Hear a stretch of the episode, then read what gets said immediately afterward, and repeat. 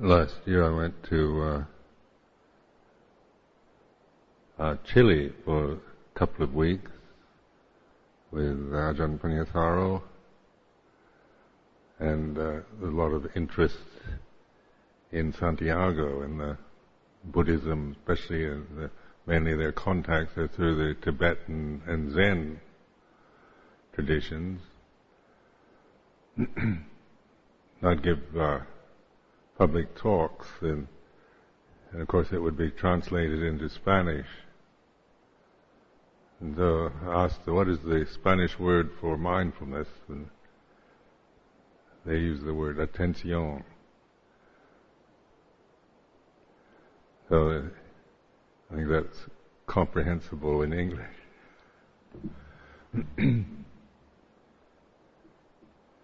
So attention, and mindfulness. Sampajañña is Pali word sati-sampajañña, usually used together, or the ability to apperceive, the apperception's ability to take in all that's present in one moment. So that attention, not on a one thing, but a general attention, a broad spectrum.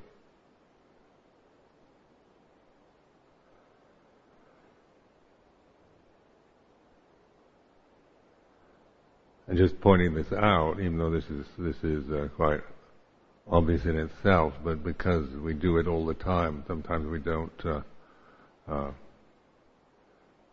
know what we're doing. We haven't really contemplated it, noticed.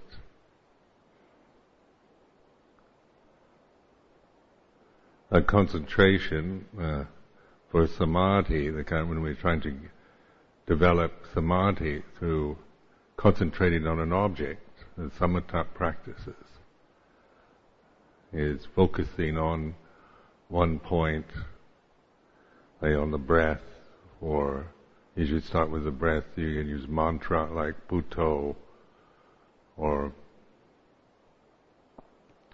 different kasinas, or even subjects like metta practice, or whatever this fixing on a particular subject or object, like saying metta or the breath. Metta, of course, is more of an attitude of receptivity, like loving kindness. In this sense, is non-discriminatory, isn't it? It's when we spread metta, it's not. We're not discriminating in terms of it's spread to everything, every living creature eventually. So it starts with oneself, and then from there to all sentient beings. So this is using perception to do this. It's loving kindness doesn't favor anybody. You know, so when we practice metta, we're not spreading metta only to oneself and one's best friend, but to everything, to the enemy, to the demons, to the angels, to everything, every living creature that we can possibly conceive of. And it's not in amount, 90% to the good ones, only 10% to the bad. So this, the effect of metta practice is one of non-discrimination. And of course the question of how can you spread metta to your enemy, somebody that hates you, wants to harm you. How can you spread loving kindness to somebody who wants to do you harm? Because the emotion, isn't it, is one of when somebody is out to get you, you're emotional. reaction is one of fear, resentment, hatred, anger towards them. Or in the Christian context of loving your enemy, how is that possible? You know, as an ideal, I mean, it can say, you know, love your enemies, and as some kind of nice thing to be able to do, but how do you do it? So it's learned, like with metta, putting it in a context of where it isn't so high up, such as loving, meaning liking. Because the English word love, oftentimes we use it just to mean liking somebody. When we love somebody, we usually mean we like them. When we love something, we really mean we like it. We love this particular kind of food, we really mean we like it. So trying to get this clear in your own mind, how the effect of words. Love is also a word that's used for so many different things. Romantic love means you really like somebody, they're special.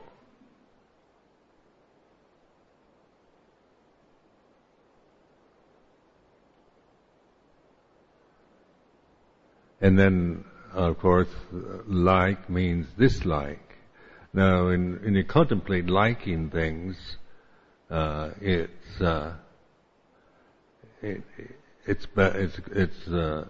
helpful to use the teaching of itabhajita, dependent, how things depend on each other. When the conditions for liking are present, then you experience like, and when the conditions for disliking are present, you experience that. So liking is dependent on conditions being a certain way. Where in metta, or loving kindness, it's unconditioned love. It's not a matter of whether the conditions are there for liking anything, or approving, or agreeing, or any positive feeling, but it transcends the personal feeling one might have of liking or disliking. So in Christian terms, they use unconditioned love. And what is that in terms of the reality? You know, is that just another ideal that none of us can manage? Or is that quite a practical thing? So, having investigated this myself, I see, you know, like loving the enemy doesn't mean a positive feeling towards them, like you know, trying to convince myself that I like the enemy, or I'm in love with the enemy, but it means my ability to accept unconditionally the way it is. If somebody dislikes me and is out to get me, then the metta is recognizing this and not creating anger, hatred in regards to it. So if with mindfulness, you know, one can, and sampajañña, we can actually, we be aware of when something hurts us or offends us or threatens us in some way. But not to create, not to compound that feeling with angry thoughts and actions. So, to me, metta is very basic. It's if you develop metta practice, it's It allows everything to be what it is. There's no conditions placed on it, no strings attached, no caveats. It's just that even the most the demons, the villains, the tyrants, all the nasties that come and go in the universe are included in that. And it doesn't mean it's not approving or pretending anything that we don't feel, but our ability to reflect and not to create anger, hatred, not to add to it with our own emotional reaction and getting caught in that emotional anger, resentment towards somebody who we see as an enemy. So on the level of compounded phenomena or sankharas, and that's both in your mind and external, whether it's your own anger, hatred, resentments, fears, as well as the demons and nasties outside.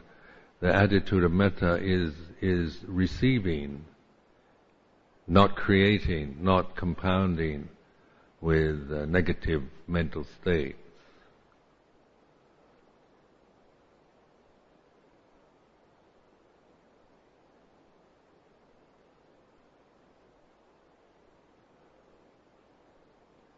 So when the word loving kindness can sound a bit insipid, in fact, and it is how we must love everybody, and there's imperatives about, that make us feel it's impossible for us to love somebody who we actually feel anger and hatred towards. So when we start with ourselves, metta practice, you always start with "may I be well," as kind of, the direction is towards yourself. That also implies your own mental states, like anger, hatred you might feel for somebody. Having metta for that means not approving of or going along with your anger, hatred, but not compounding it with guilt, about the mental state you're actually feeling. So it's like the receiving it, opening to it, discerning it, recognizing it, is our ability to apperceive, to receive something, say, that's happening within us, that we could feel very guilty about. If I told you you should love everything, and then you feel anger and hatred towards the people that you're supposed to love, then you'd feel guilty. I could make you intimidate you, make you feel that you somehow shouldn't be feeling the way you do.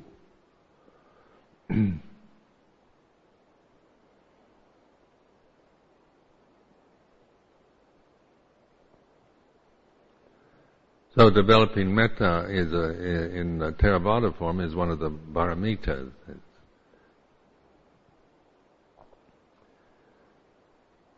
And it allows all things to be what they are, because at this moment it can only be this way. Whatever way you're feeling at this moment, let's face it, unless you're intentionally trying to make yourself feel a certain way. But if you're just aware of how you are feeling at this moment, that's the way it is. To hate it and to resent or to feel guilty about what you're feeling right now is compounding it. You're making it more than what it is. It's not metta anymore. It's judgment. It's adding to this moment by saying, I shouldn't feel like this. I'm not very nice person for hating somebody at this moment that I should love. So this context of should and shouldn't is very strong, isn't it? Our society is full of, because it's of an idealistic nature, where we think in terms of how things should be and how you should be. But sati-sampajañña is our ability to recognize the way it is. And from there you can also recognize your tendency to judge it.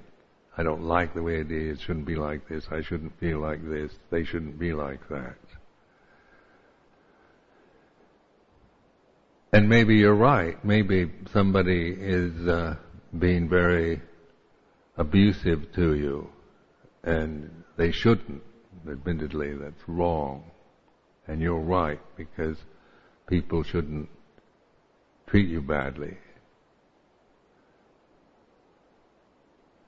So we get confused about right and wrong, because it's the sense of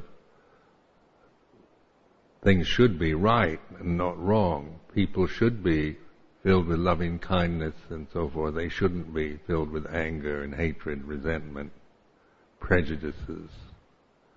But in terms of the way it is, metta then allows things to be what they are. It's not approving it in any way, but it's recognizing, not creating, not compounding it with your reaction. And to even have metta for your reaction means to allow your reaction, to make it conscious, but not attaching to that reaction, not following it. And this can be quite subtle, but I found this quite difficult myself, being judgmental, easily thrown into criticisms and judgments about myself when I feel anger, resentment towards others. There's an inner tyrant that says, this, you shouldn't feel like this, you shouldn't be like this. But when there is the negative states, to recognize it's like this. I'm not saying how it should or shouldn't be, but it's when I say the way it is or like this, it's just pointing, helps me to focus on what I'm feeling at this moment, non-judgmentally.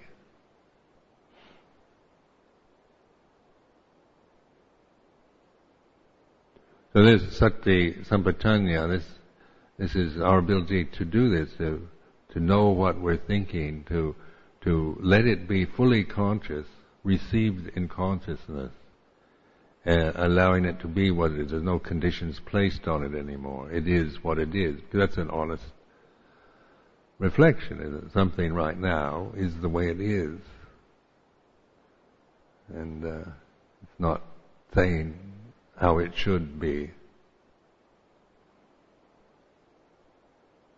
So if you trust this ability, sati-sampajañña, then you begin to stop or see the way you tend to react, to things. When you're feeling anger, and then your inner tyrant says you shouldn't feel anger, you should feel love. You're more quickly aware of these as conditioned reactions, rather than as positions to take and attach to and follow. Because the condition, all that arises ceases. Every condition, if you allow it, that you are conscious of, if you accept it for what it is, it takes you to cessation. So this is things can't, they have no permanent nature, nothing that can sustain them. So if you allow them to be what they are, then they change accordingly. And then you see, you begin to notice the cessation, the ceasing. And a cessation then is when we begin to have the insight into the unconditioned nibbana.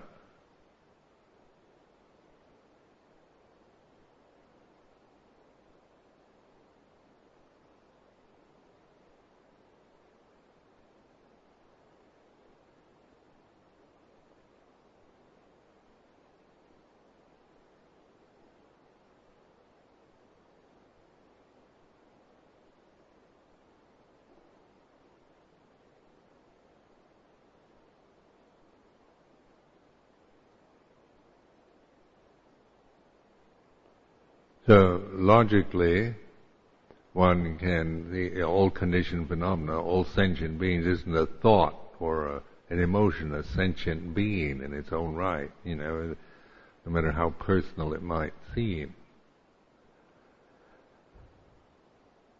Like an emotion that arises, anger towards somebody, and that, you know, is a condition that arises and ceases, just like all other sentient being. So the reason why we start with the "May I be well" is the clue of turning toward learning to accept the way you are, notice what you're feeling, the way it is for you, not judging it, and not it's not a criticism, but the encouragement to pay attention, to know that the feeling of this moment is like this.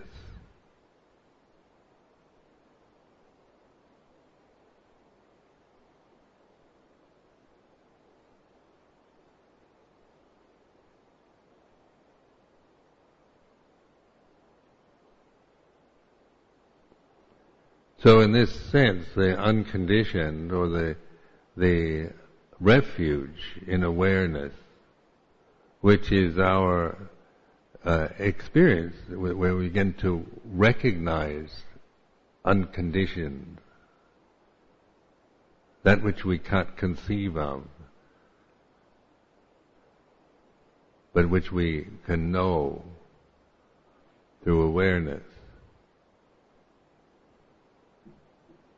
Otherwise, we're just caught in an endless reiteration or recreation of ourselves endlessly according to conditions, and we react like this, and praise, and we're happy, blame, we're angry, success, failure, happiness, suffering. We're caught in the trap of the worldly dhammas all the time, and judging accordingly. Good, bad, right, and wrong. And I explore, you know, the way we attach to sense of things being right or wrong. And so this is according to thinking, isn't it? Some things are right, some things are wrong. And so there's a fact. This is right. I'm right. You shouldn't abuse me. So you're wrong. So by attaching to those concepts, you know, not understanding how our mind works, then we create this division.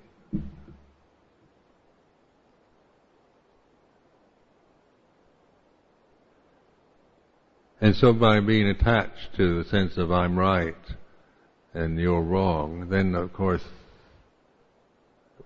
there's a permanent division, a seemingly permanent division between us. If I don't see through the attachment to myself as I'm right, which makes you wrong, then what is this? You know, unless you're willing to go along with my view and admit you're wrong, and sometimes we do that to each other. You have to admit you're wrong. You're the person that's wrong, and I'm right. We get into what we call a righteous position. And it's easy to do that in any religious convention. It's so easy to to attach to goodness and righteousness, to morality, to ideals about how things should be. And it's all good stuff. It's not, it's not trying to say there's anything wrong in that. But it's transcending right and wrong. So how do you transcend your own righteousness or your sense of being wrong? Maybe you feel you're a person who's wrong and you're guilty and you hate yourself because you shouldn't be the way you are. How do you transcend that? And that, of course, the only possibility that I found is through awareness of it.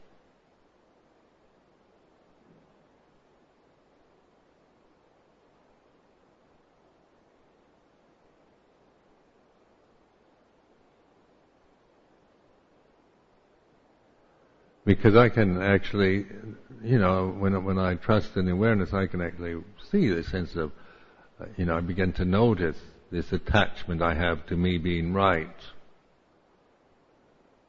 And you get into kind of righteous indignation.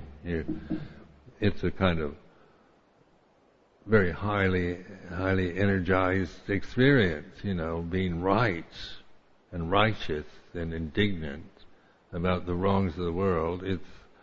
It's kind of exciting to be right and indignant, and it seems right, and you can convince other people you're right. But it also is blinding if we don't understand what we're doing.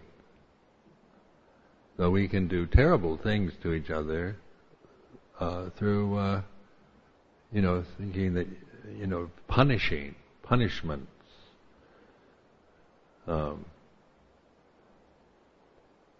Ostracism, exclusion, and all this we want to punish somebody for being wrong.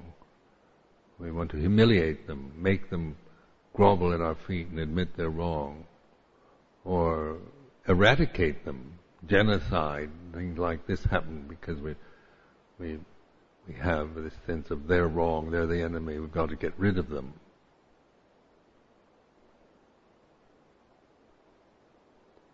So you can see the danger of this dualistic realm of good and bad, right and wrong. If we don't understand it, then we're caught into that. That's our real world. And we're always in this state of, there's always something wrong. And there's, as long as we're in a separate form, this human form, this human body, there's a lot of threatening things around us. We can see human society as a threat. Many of us have felt very threatened and intimidated by society or by the people around us, because we confine ourselves only to our own sense of ourself as our reality. And we don't know how to get beyond it. So we develop all kinds of neurotic habits out of that, fear. So this encouragement towards sati-sampajañña is this escape from that. Not turning your back and running away, but it's embracing it. It's a kind of being able to embrace the moment, whatever conditions might be present, unconditionally. It doesn't pick or choose. It just is a discerning, notice the way it is.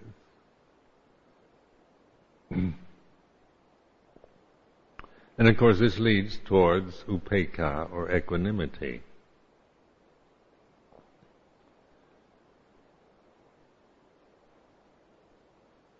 I've found that the more I through the years of practice, the experience of equanimity is very strong.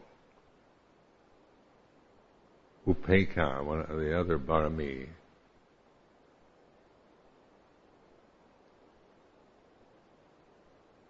Because by learning to trust this awareness, then this, I'm resting in a transcendent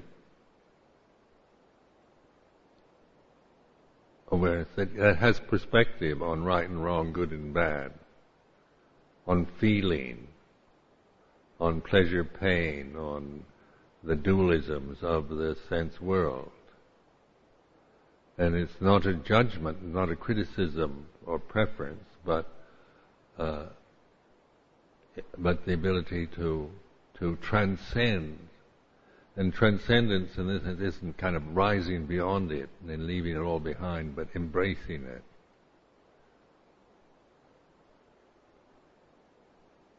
Because this is what we can actually do. You know, the desire is to, for me, is to be, to transcend it means to kind of rise above it all and be beyond it. To get to a place where I'm just so pure that the problems of the world just don't bother me anymore. They don't even register in consciousness. I'm above it all and beyond it. But if I want to get beyond it in that way of just rising out of it and escaping from it, there's aversion. I can't stand this world the way it is, the sense realm, and I just want to get out of it and be free from it, and not have to be have to deal with it anymore. But in terms of the reality of this moment, here and now, this is the way it is. The body is like this. The emotional quality is like this. The situation that I see or experience through the senses is like this. So this awareness then is transcending, but not in a way of turning away, but in receiving, recognizing, discerning.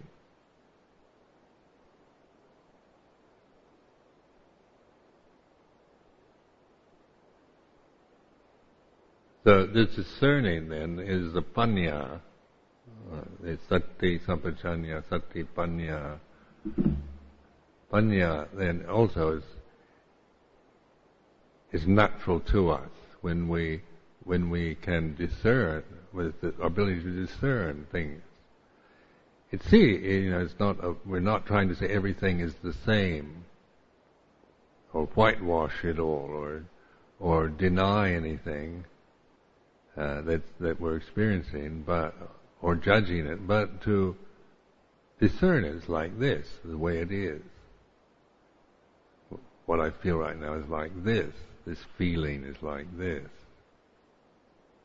And when I reflect in this way, I find I have the ability to accept, to receive mental states that I don't like,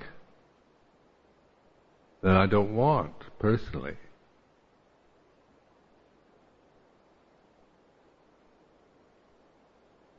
But if I don't do this, then I just get caught in reactions, the habitual patterns of indulging or repressing, because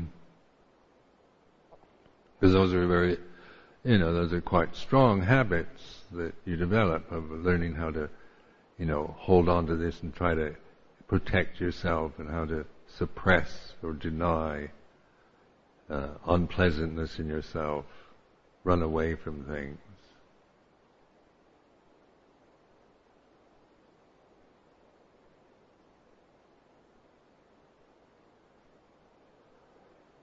There's also the metta practice, from the cynical attitudes of the present time, where we see so many things that shouldn't be, in the world around us, in the international scene, politics, economics, social problems. The media are very good at making these conscious, the problems of the world, all over the world now. At one time, before mass media, we were mostly aware of problems in the family and in the immediate community. Now we can be aware of, from everywhere, most remote places on the planet, the injustices, atrocities, and corruption that take place. So one can develop a kind of cynicism about the world. And when we look at things through a critical eye, there's so many things that are wrong, shouldn't be. People shouldn't be corrupt. There shouldn't be exploitation of minorities or unfairness in the world, or you're right, absolutely right. It shouldn't be like that. But if we grasp that as our refuge, then of course what happens is one just gets cynical, because it makes you feel despair. What can you do about it? And what can I do about all the misery and injustice that exists right now on this planet? And I think of what I can do as this person doesn't seem very much.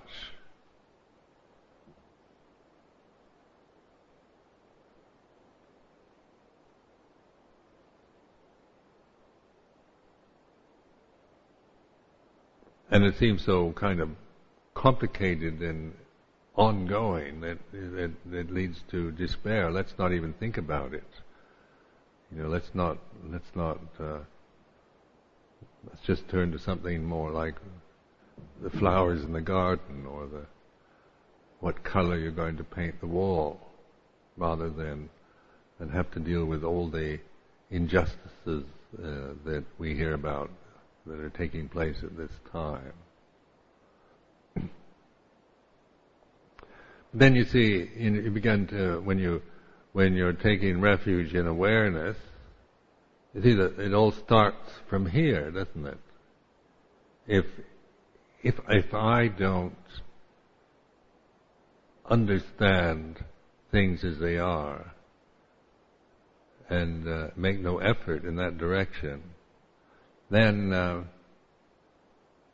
that's why the world is the way it is, why there is corruption and exploitation, things like this, because human beings aren't awakened. They're just caught in their habits of right and wrong and survival and controlling and fear, desire. That's the way, that's what happens to us when we don't awaken, don't pay attention. So what we can do at this moment, this doesn't deny any possibility of helping in the world in a when we can do so externally. But what we can do, this is where you're getting to know what you can do at this moment, which is a benefit to all sentient beings, is awareness, learning to cultivate, to be in this, to pay attention to life as you experience it, not as some kind of news you get on the telly, but the way it is for you at this moment, whatever conditions might be present, to be aware of them. And recognize their nature, seeing things in this, discerning all conditioned phenomena is Anicca, impermanent.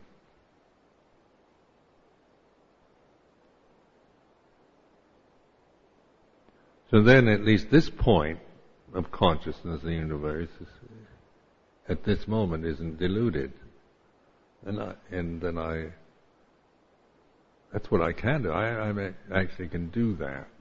It's not something that I can't do. I can take responsibility for that.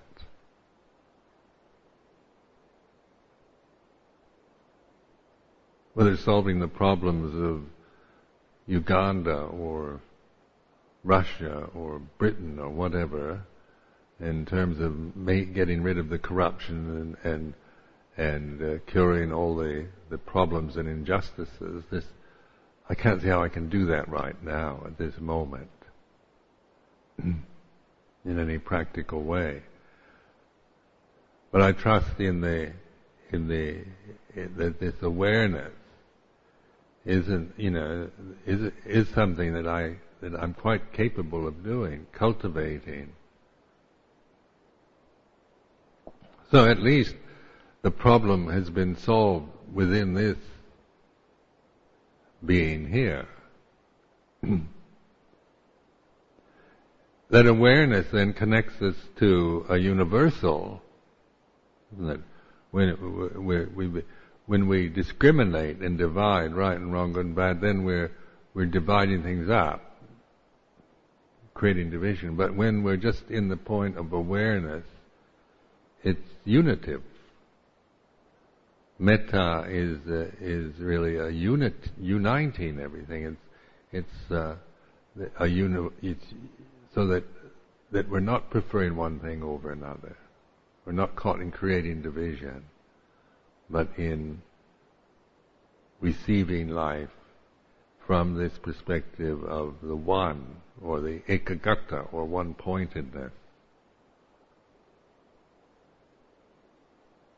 And then equanimity isn't a kind of indifference and not caring, but equanimity or upekkhā, the pāramī, the virtue of upekkhā is not making, not creating, not taking sides, not creating more divisions. We abide in a state of equanimity. Doesn't mean not caring or being indifferent towards the wrongs of the world or the flaws in ourselves.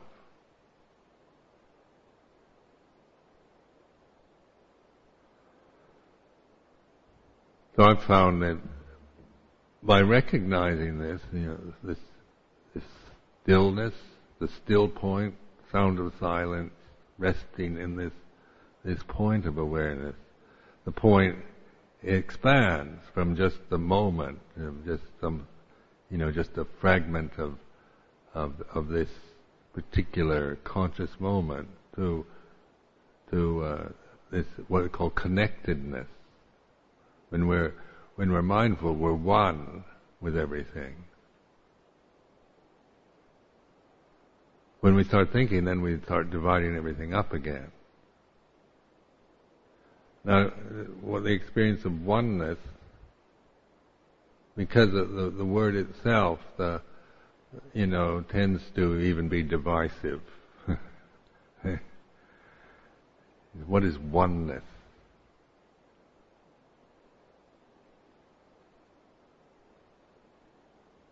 Because as an ideal, it means like you kind of merge into everything. You don't exist anymore.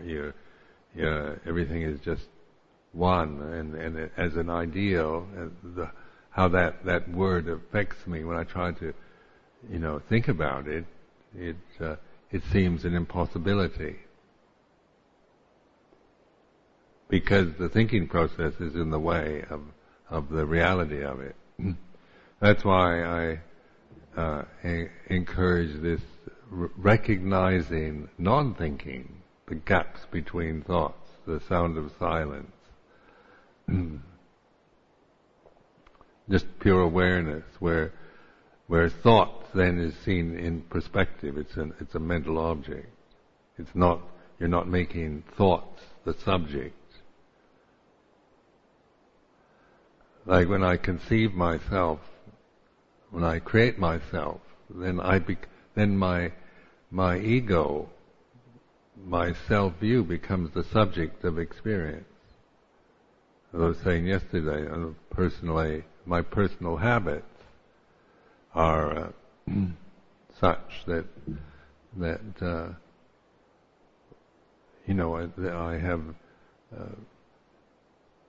I react to things.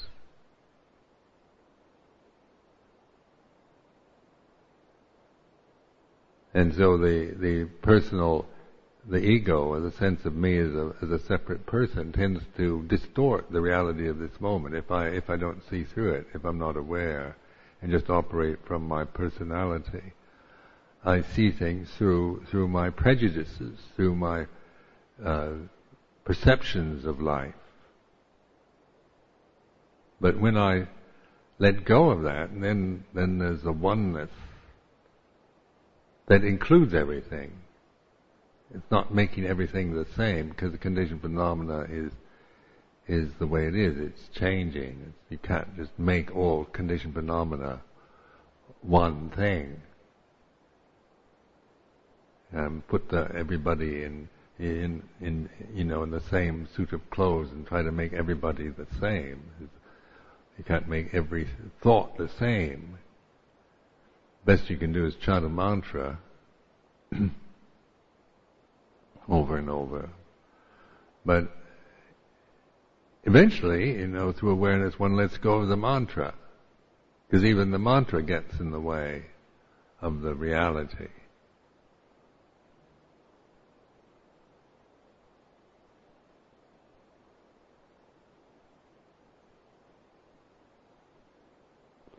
So when you try to think of yourself as experiencing oneness, actually the thoughts get in the way. This is, what is oneness? I don't know what it is. It's just, nice idea, but I certainly don't experience oneness with anything. As a person, I don't. And when I start thinking, it becomes complicated and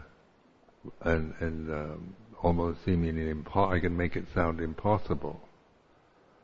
Because the more I think about it, the more complicated it becomes. But if I trust in just this moment of attention, presence, I'm not caught up in thinking, but in awareness. I'm resting in the state of awareness.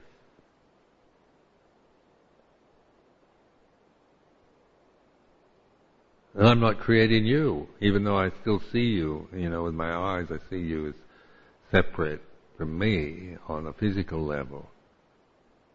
But I'm not making any problem about that.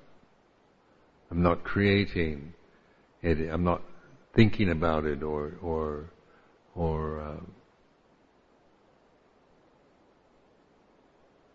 making it into a complication, because the oneness is in the awareness. That awareness is non-personal, so we're one when we're in that awareness. When we begin to recognize this, then the differences we have are not the ultimate issue anymore. We can negotiate and resolve personal differences and conflicts and things like this, if we have this perspective. If I don't have this perspective, then I become righteous. I've got to convert you or convince you, or if you don't agree, I've got to get rid of you, just see you as a threat, as difficult person, and you become a problem for me. And I can't see through it. I have no perspective on it, and I can believe it. I could even convince others.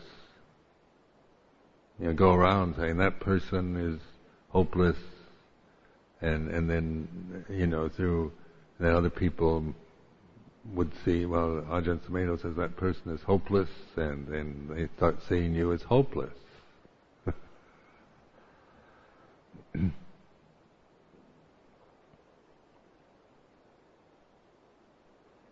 That's what prejudice is, isn't it? Where we form, like anti-Semitism and things like that.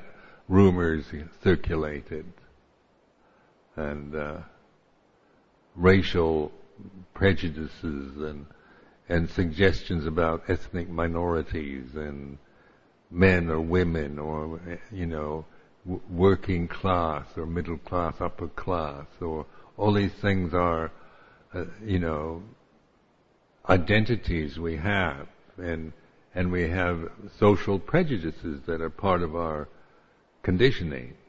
We're brought up in families and situations where prejudices or biases are part of the cultural conditioning.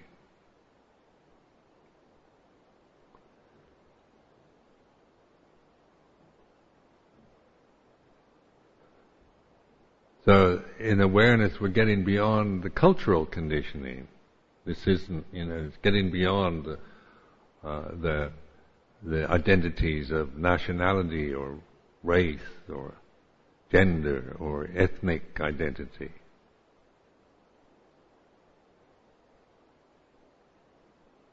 So in this point, then, as a human individual, this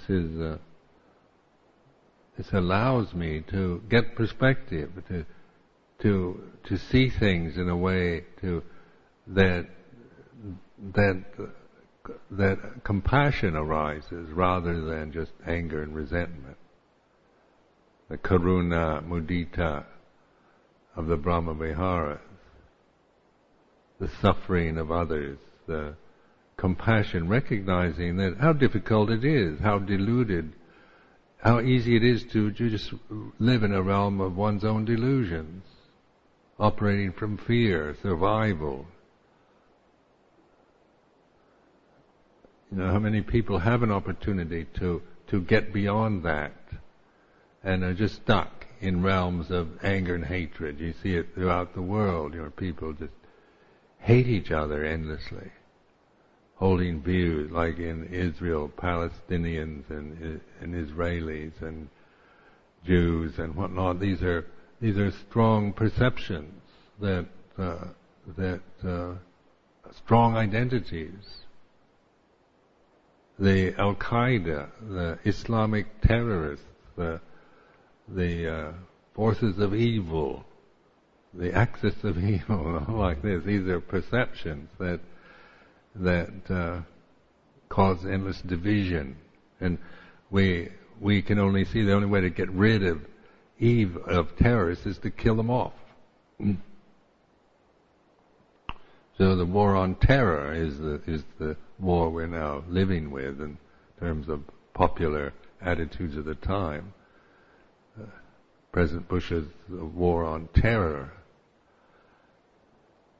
in the process of creating more and more terror by trying to get rid of the terrorists. And if we have no discerning ability or any wisdom, then it's easy to see that. You know, what happened in 9/11 and so forth is you know, the memory of that is you know, is a terrible shock and terrible thing to have done. And then the prejudiced views that come from that, the fear, the desire to protect yourself from these horrible forces that are trying to destroy our way of life, our country, our society, and we lose that oneness and we create a division, which is then what we call the real world. So, but you begin to see you do it within your mind before all of that happens. If you're caught in this conditioned thinking process, then we're just perpetuating the same thing over and over. You know, we're actually perpetuating creating and adding to the problem, because the answer, the resolution, comes from within, not through trying to get rid of all the Al Qaeda and the enemies, but in being free from friend-enemy attachments. free from fear.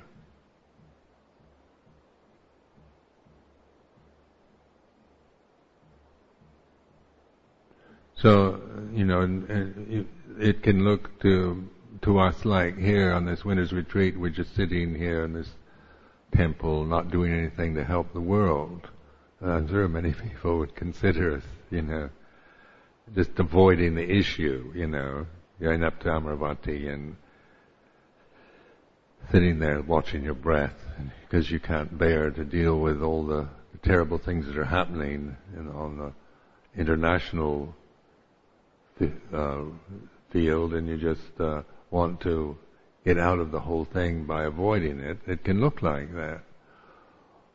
But I see it as actually resolving the problems, because this is something I can do here and now, something that's within my capability. Not add to, not create more divisions by just living my life, creating more prejudices, more biases, taking sides and blaming and so forth that I would tend to do as a person, as a personality.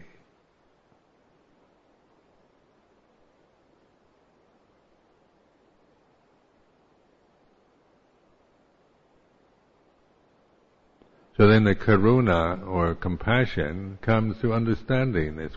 It's not just feeling sorry for deluded people out there, but recognizing within your own heart, your own mind, the problem begins there. The delusion, the blindness, the attachments we have within our own conscious experience. So how could the external world, the society, the international scene be otherwise? You know, if is there any way we can resolve that? You know, by just rearranging the conditions, or by destroying the enemy. So when you get into destroying, you know, trying to get rid of the terrorists, what happens is fear. You know, you feel internationally now there's an incredible high level of fear everywhere. You go to the airports and the news you hear, all the fear of some kind of terrorist act. They check you out, see if you have any like pen knives or nail clippers or anything that could be used as a weapon of mass destruction.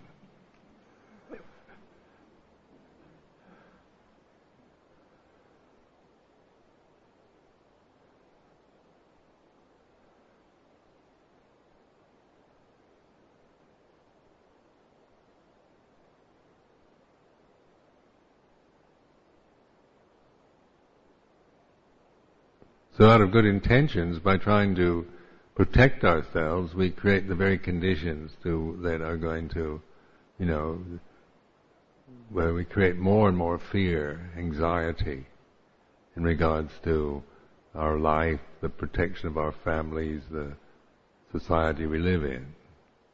It just goes on and on. I can't see any way, you know, just through aggressive means, controlling, and that is, you're not getting to the root of the problem. You're just reacting to the conditions as they happen. So, this encourages you to recognize the getting to the root is what meditation is about. The basic delusion that all this confusion and fear and terror arise from that delusion. If we don't get to the root of it, then of course we're caught in that delusion, and we live in that realm, and we perpetuate those kind of deluded mental states within our own mind, and how what we say to others and our effect on our families, on our society. is contributing to the chaos, confusion, the terror that exists in the society. Now, when you get to the root, then the oneness, that compassion then isn't sentimental. It's not like feeling sorrow. You see that how simple the answer is, but how difficult it is to really trust in your own awareness. You know, how easy we get thrown back into the prejudices and habits that we have. How easily it is to just be taken over and lost in our fears and desires. So, this encouragement, using words like trust or faith, confidence in this, to me, by exploring this awareness, testing it out, recognizing it, resting in it, so that it's your refuge. This is what you really are. This awareness. You're not this personality, this human body. You're not this victim of circumstances. You're not this limited creature that you believe you are. If you just go along with what you think and your emotional habits might make you think.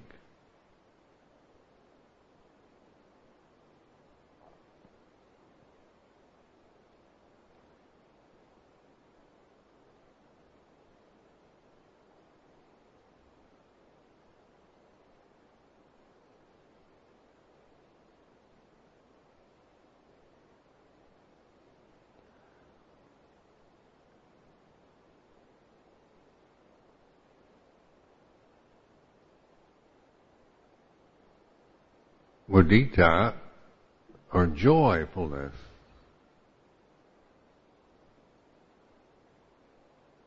Comes from this emptiness, from this still point. Mudita is like sympathetic joy, and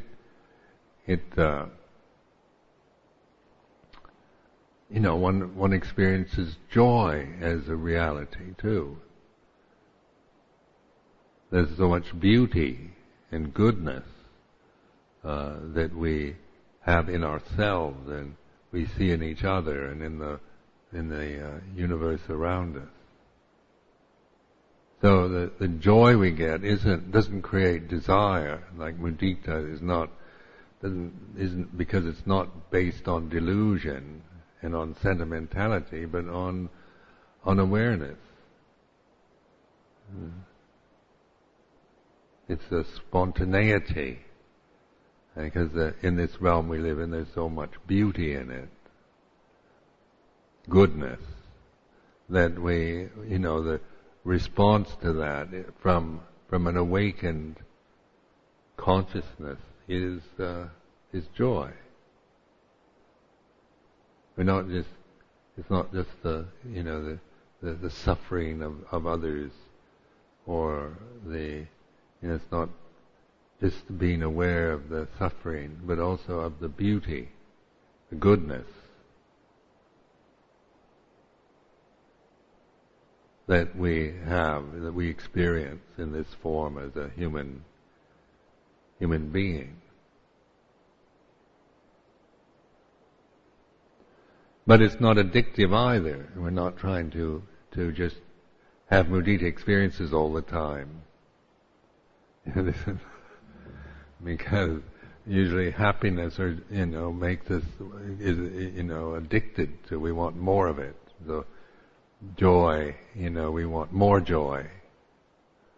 We go around looking for joyful experiences all the time. Having an obsession with mudita doesn't make sense anymore. That's based on desire and ignorance again. So the Brahma Viharas are not kind of sentiments that just make us feel good, They're not feel-good factors, but they're realities that we begin to recognize through awareness, responding to the world around us, to the way things are.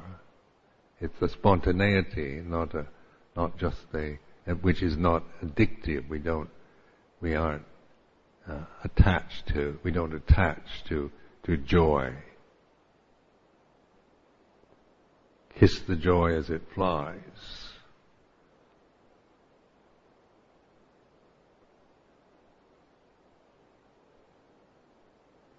The William Blake's poem, He who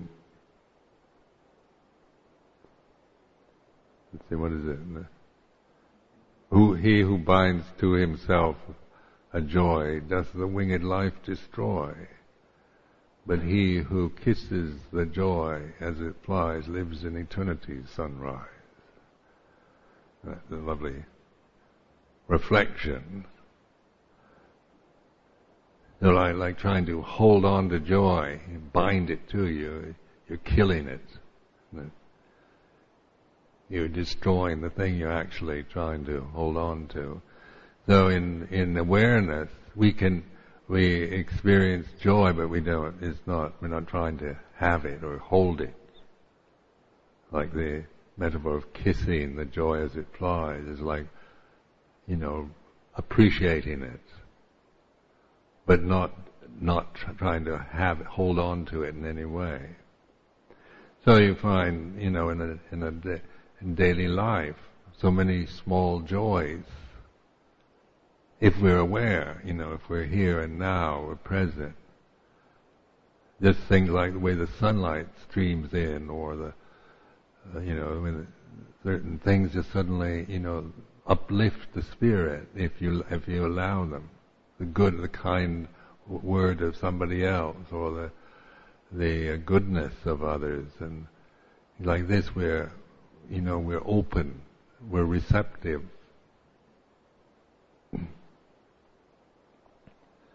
So that we're not just seeing the world in terms of it's so corrupt and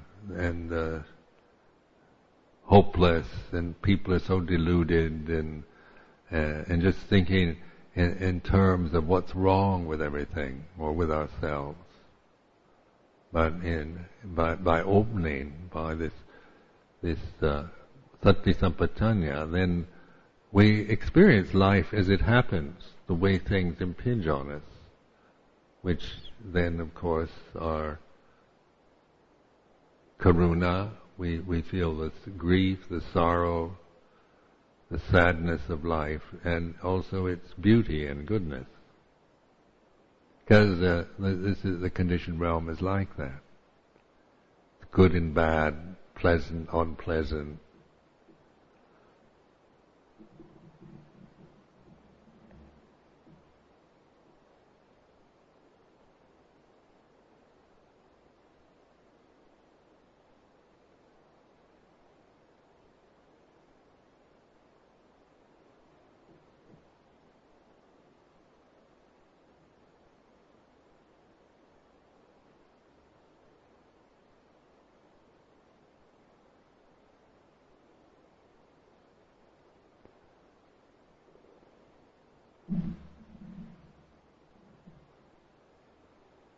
With the Satipaṭṭhāna, 4 foundations of mindfulness, the foundations of mindfulness, awareness, and the 4 foundations of the body, gāyanupassanā, vedanānupassanā, feeling or the sensitivity, cittānupassanā, mental states, and Dhammānupassanā, Dhamma.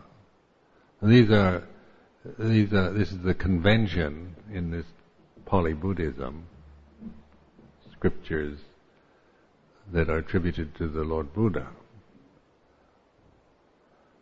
Foundations for mindfulness, meaning we can, wherever we are, there's the body, isn't it, to be mindful of.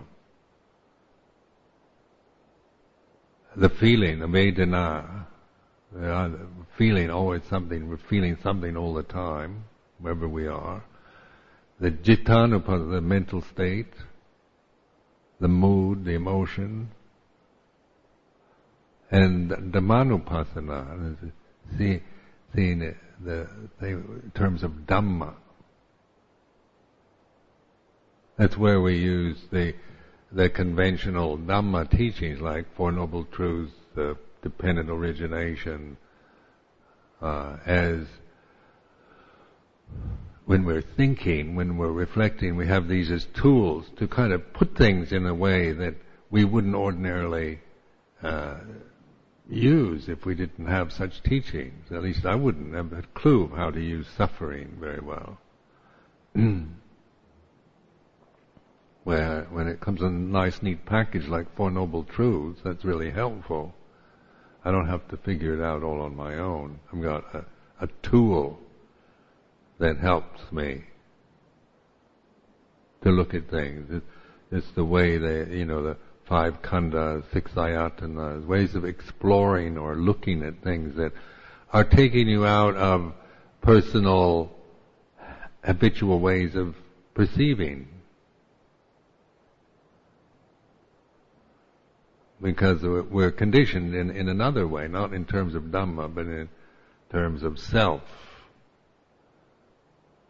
Me and mine is the reality of my cultural conditioning.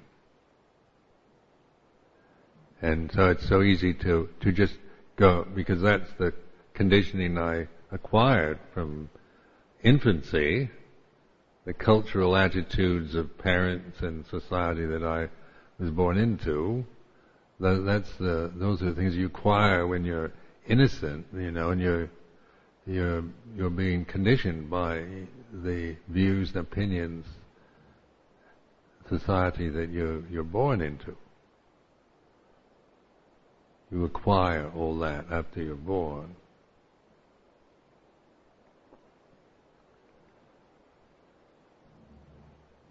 So the Dhamma teachings then are like the Anatta, Anicca, Dukkha, Anatta, ways of looking at sensory experience, that we're not conditioned to look at things in that way, are we? I'm conditioned to look at experience in a very personal way. This is happening to me, and what I think and feel, and what should or shouldn't be according to my religion or parents' views and opinions, or the society. And so we've got all these ways of interpreting experience. It's happening to me, and it's not right, or this is right and that's wrong.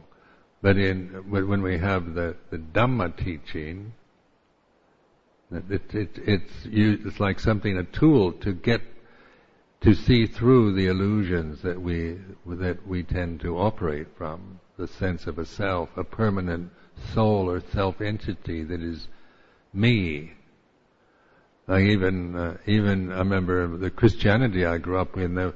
They believed in a soul, unique soul, so that I not only had a personality as a human being, but when I die, I have a unique soul that's always very personal, a personally unique soul. It's me, that when I die will hopefully go to heaven and live with God, who's another personality.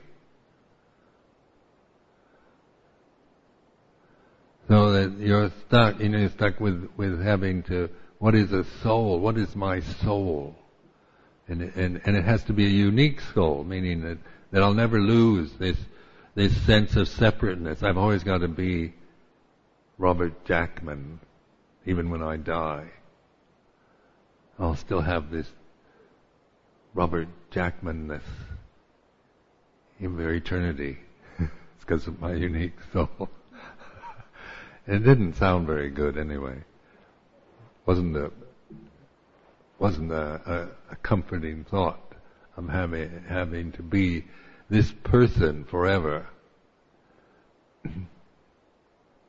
because the personality isn't something that I don't crave for eternal existence as a person. I don't think I've ever felt that I wanted to exist forever as a separate person or a separate soul. So that always makes this, creates this complication of making, God separate, and of course God is he's a man, like a big father. And then you know what fathers are like. I didn't have a very good relationship with my father, so the fathers are not particularly, a perception that having to live forever with your father as a person wasn't particularly attractive.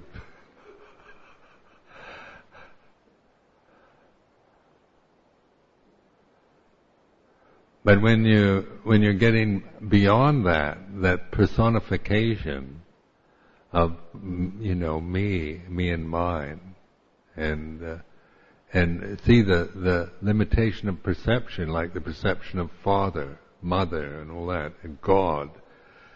These are created by the human mind. These aren't ultimate realities. These are perceptions that we have, that we create. If we get beyond those habits of creation, of just reproducing these same perceptions over and over again, and being limited by them, we realize the transcendent or the deathless, the oneness, where the differences between us are no longer the important thing. We're not obsessed with what's wrong with oneself or with others or with the world around us. We don't limit ourselves to that particular perception because we've transcended it, and therefore we can resolve perception. All perceptions cease. They lead us to cessation.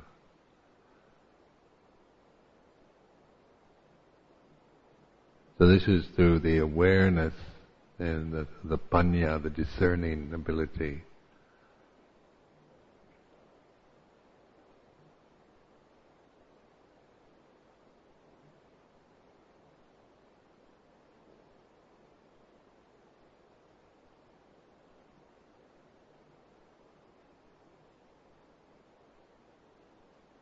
Now, it can sound like annihilation, because the emotionally we can feel threatened by things. Because if I'm not a person, then I don't know who I am, and that can be very emotionally very distressing, isn't it? If I can't define myself, know who I really am, then. Some people feel very distressed by that. They always look at it, who am I? What am I anyway? I don't know who I am, and it's very distressing for me. So we'll seek any identification. Join a club or a group or anything for identity. To define oneself. But what I'm suggesting to you is, do you need definition? Do you need to find yourself?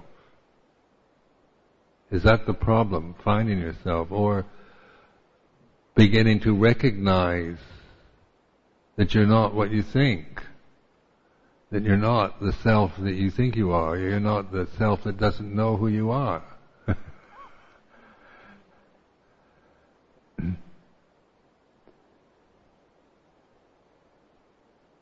Because this awareness then is the paññā is natural to us. It's not like I can't claim that personally as some kind of Ajahn Sumedho I have a lot of wisdom that I've acquired through being a monk. That's not the wisdom I can't claim is something I've acquired. It, it happens as I let go of the delusions. It's not a, you know, something that you don't have. Maybe you don't know that you have it. You don't appreciate it. You don't recognize it. So in terms of who am I, you give up that trying to find anything and trying to identify, because all the identifications you might find will never be adequate.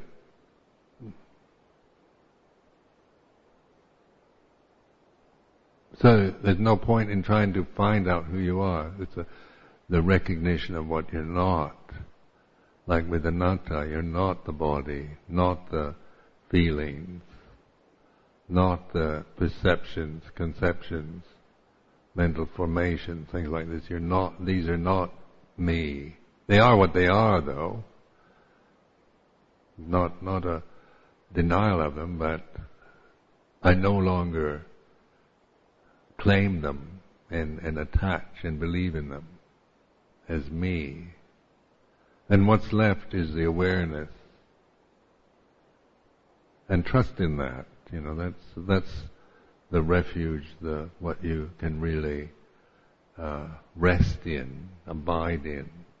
Nothing to fear, because it's not subject to the conditioned changes that any other refuge on a worldly level will always let you down, because the conditions change. So it might be a temporary refuge, but it's not. You can't sustain it, because things change and you don't have that control over it. You can't make things permanent. So it's the aware, recognizing. And this is you. You realize this for yourself. It's learning to recognize and really, really appreciate this. It's a, like precious jewel. But it doesn't seem like much in terms of your worldly thinking mind. You know, nobody's going to give you a Nobel Peace Prize or an Academy Award. In the world, it doesn't seem like anything worthwhile.